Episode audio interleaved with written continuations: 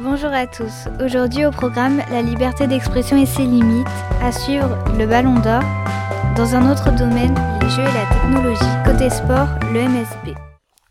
La liberté d'expression, c'est s'exprimer comme on le souhaite sans pour autant heurter certaines personnes. Elle est autorisée tant qu'elle ne va pas à l'encontre d'autrui. La liberté d'expression a une limite, même si les médias en mettent plus bas que la loi ne le demande pour ne pas offenser certaines personnes. Personne dépasse les lois, les bornes, la limite de l'acceptable. Dans ces cas-là, les personnes en désaccord se révoltent et créent des attentats. La plupart des gens ne réagissent pas comme ça, comme ces terroristes qui ont décidé de prendre en otage le bureau où toutes les idées se sont trouvées. Les limites sont-elles trop faibles? Côté sport.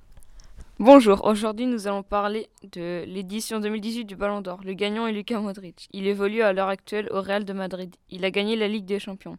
Était-il vraiment le plus méritant? Non, d'autres joueurs ont un meilleur palmarès sur l'année tel que Varane et Griezmann. Varane a gagné la Ligue des Champions et la Coupe du Monde durant la même saison.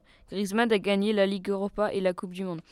Varane était le, prétendant principal du trophée. Peut-on créer au scandale? D'après plusieurs personnes, oui, car Modric ne le méritait pas. Varane n'a sûrement pas gagné le ballon d'or par son poste de défenseur qui est souvent pris à la légère par les passionnés du football moderne. Tout de suite, Hugo et Jules nous parlent de la technologie et les jeux.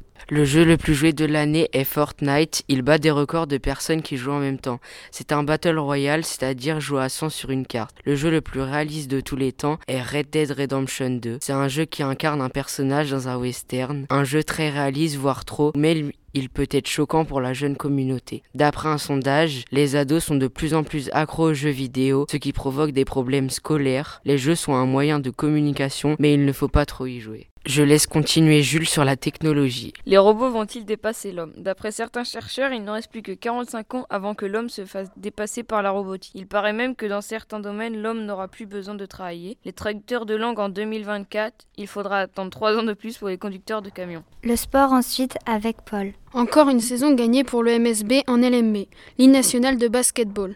Le MSB joue en Coupe d'Europe. Antoine Eto, le meneur du basket, le plus ancien de l'équipe. Nous avons été ce week-end avec l'entraîneur du MSB, Eric Bartechetti.